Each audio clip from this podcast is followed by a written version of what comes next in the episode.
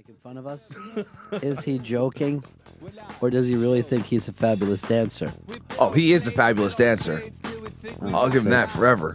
Some people think that maybe he was doing a parody of dance. Come on. I'd like to see him light the tree tonight. Tonight's the big night. It's the official start of the Christmas season. I came through there today, Chris, 30 Rock, and people are already got their spots to see the tree lit. It's a pretty big tree. You can hang out in the back and watch it get lit. Do you know how many millions of people go there to see a tree get lit? I, I know, like every time around this, like the day of this year, is the, the people are nuts because we're right across the street. You get in a uh, a, a walking traffic jam. But 73 million people are going to be there to see the 73 Seventy-three million. They're gonna fit that many and more. They said more if they have to. just to see if they're not even gonna be able to see anything. Why uh, why don't you do what I'm trying to do this year and have the Christmas spirit? Oh, I, I, I feel like I, I, it's coming into me. The Oh. spirit. No, it's the spirit. Christmas spirit. Just not the tip, the not- tip of the Christmas spirit. But seventy-three million people. They're not. They're gonna be blocks away. I think it's an effeminate laugh that you have. Oh man, it's all man. I don't know. Do I see? I wonder. Sometimes now I wonder. Um, all right, it is the Ron and Fez show. Lots going on today. Independent Spirit Awards are out. We'll talk about that. Chris Stanley and his staff will pick the Thanksgiving winner that wins the uh, copy of The Last Waltz, signed by the great Robbie Robertson That's nice. make a perfect pick. I know you guys are going to be going over because I want people psyched about their Christmas picks. I like to pick stuff. I think maybe even between now and Christmas, we ought to come up with another picture contest. Oh, definitely. I think we should always be running picture contests. People love taking pictures. I love looking at them.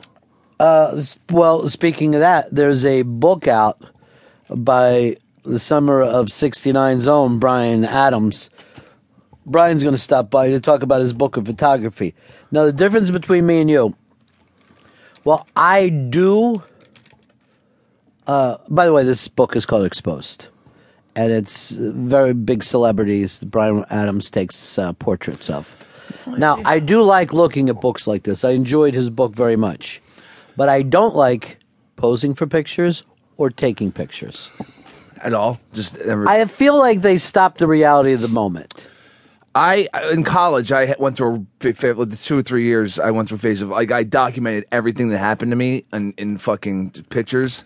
But Give, me- give me the year on that. that was 2001 to 2004. I'm going to tell you a story that's going to freak you out. At the same time, I picked up a camera, and we were still dealing in film in that time. Yeah. and took uh, just tons of pictures for a couple years.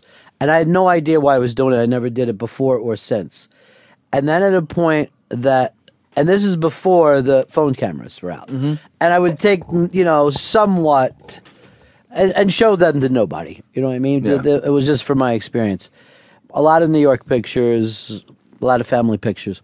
Then I read this thing in the New York Times that said tons of people had been doing the same thing, and I'm doing it at the same time as you, That's fucking weird, dude. All because of 9 11.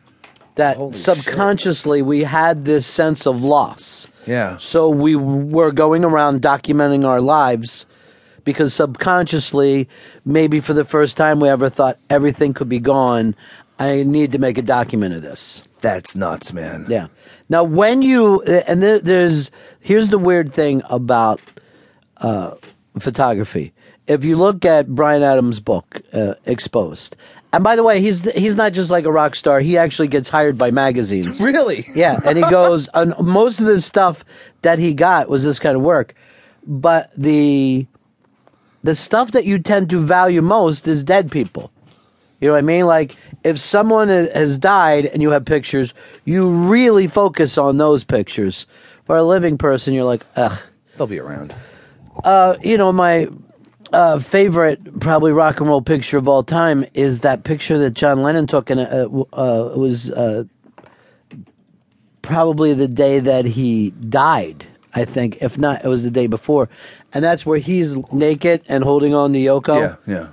And obviously, I wonder if it would ever mean as much, you know, if he was an old man now. But